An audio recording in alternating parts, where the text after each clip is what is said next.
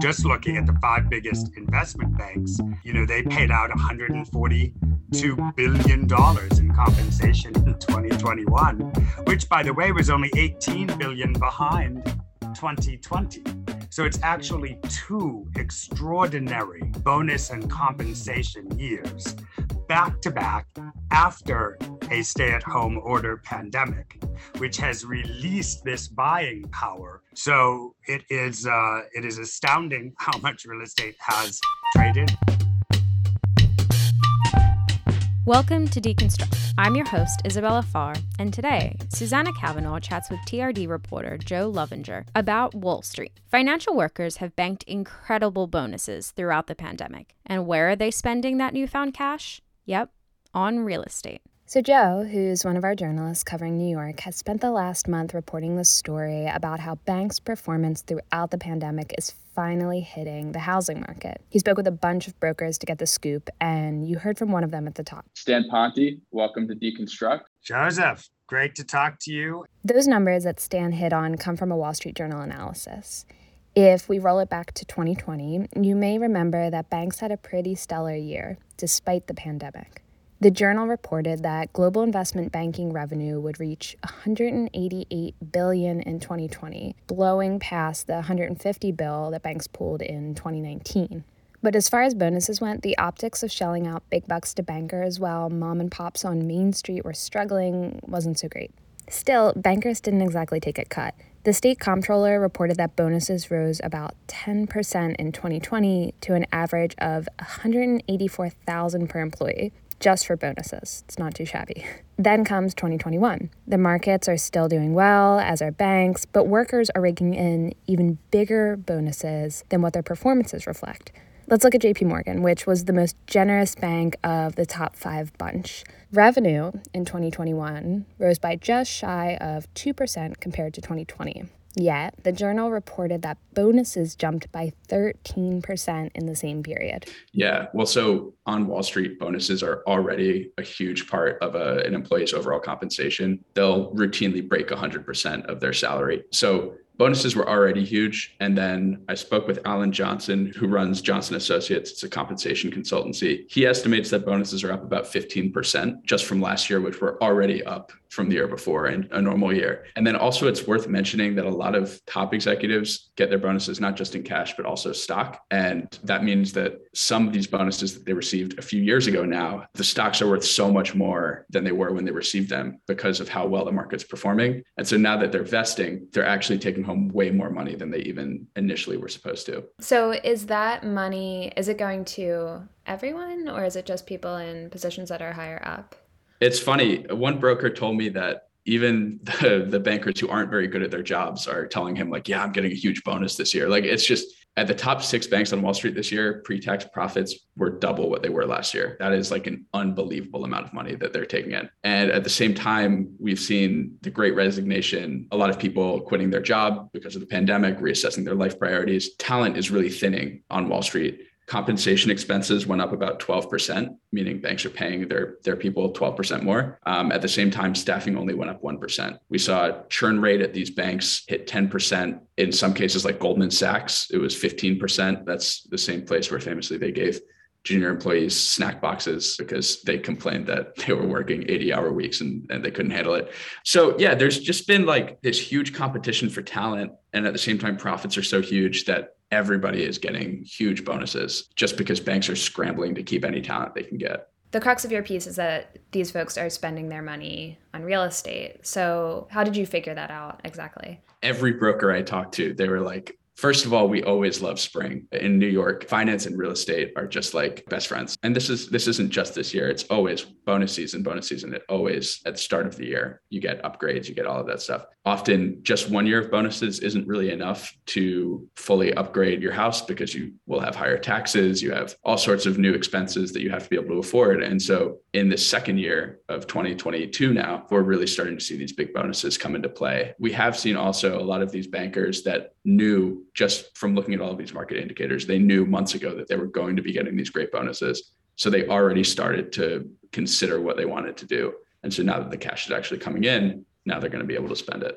When I started calling around to other brokers, they were describing some really remarkable transactions that they were dealing with. And they were saying this is not like the normal year. You're getting first time buyers with $7 million starting prices. How does that compare to what people would have spent before? Like, were they looking in the millions? A lot of those buyers, particularly these first time home buyers with huge budgets, they're in an interesting position because they might have been in college during the Great Recession, which is the last time that bonuses were this high, around 2009. So they've weathered these tough couple of years with just good bonuses. And so now they're really seeing the mega compensation packages that really only the older generation of bankers has seen. It's opening up a whole world of possibilities for them. There have been a ton of stories of bankers who are like early 30s, maybe they have one kid or something, and they've been renting their whole time in New York. And now they're ready to really buy. Just over the past 48 hours, I am working with longtime clients of mine who have lived downtown, who have loved the bustling vibrancy of a Soho cobblestone street in a penthouse with a big terrace and an outdoor hot tub, who are now looking towards the future. Is that the right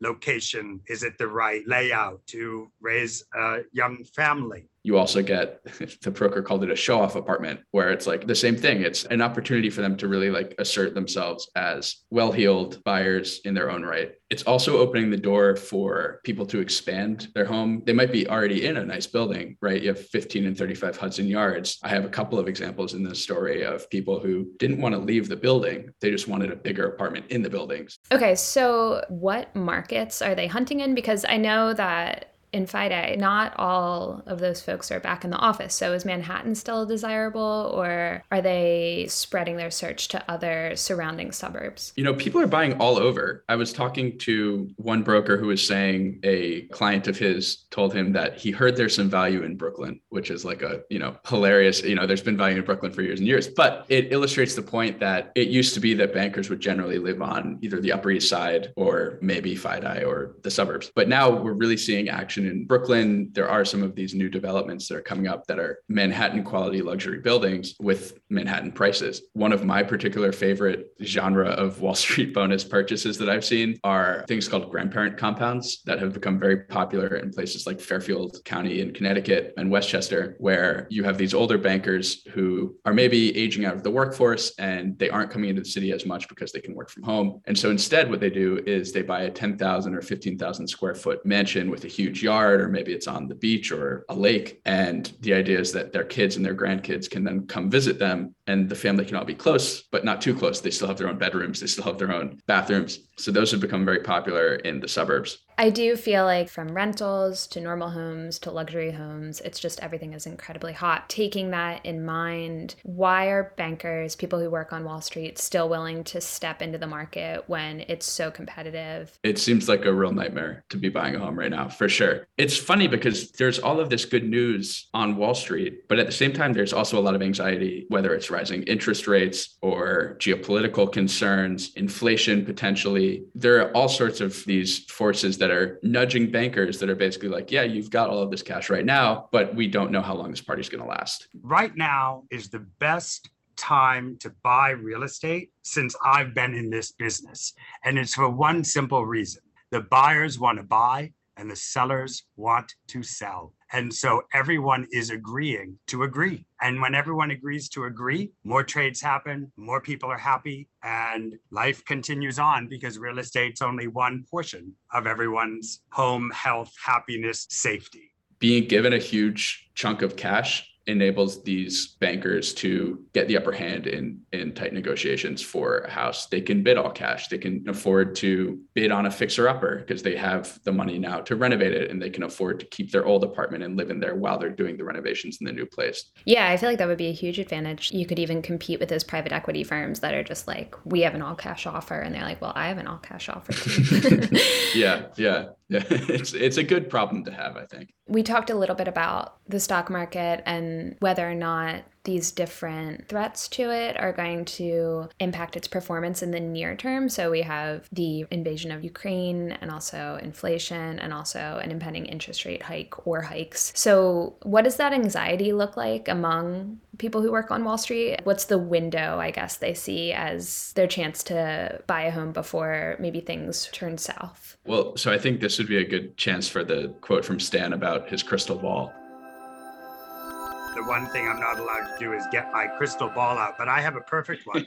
Everyone always says their crystal ball doesn't work. Mine works perfectly. The, the real answer is that for the moment, the energy is for sellers to actually want to sell now because they know they can. And to the extent that the future markets may either be better or worse, buyers and sellers have accepted the market we're in and decided to act going off of that, do you see the spending spree continuing, or will there be a point where prices become too high or the competition too tight? Like I know we're seeing bidding wars. I wonder when people will actually be like, I don't, I don't want to deal with that. Well, that's the tricky thing about about real estate is that everyone needs somewhere to live, and as long as these guys have the money to pursue their dreams, whether it's living in a better neighborhood or having a spare bedroom, they're going to continue to do it there are some worries that the pipeline in new development is just it's so thin right now there's just really between high construction costs and difficulty of building in new york there just aren't that many new high quality luxury apartments coming online in the next couple of years and it takes a few years to build so even if developers were to look at these conditions and say wow I should I really wish I had new apartments to sell. I should build some. They won't be available for 3 years at minimum. You know, every, everyone I've spoken to seems to think that something has to give at a certain point. But what that thing is and when that shoe is going to drop, that's still anybody's anybody's question to answer.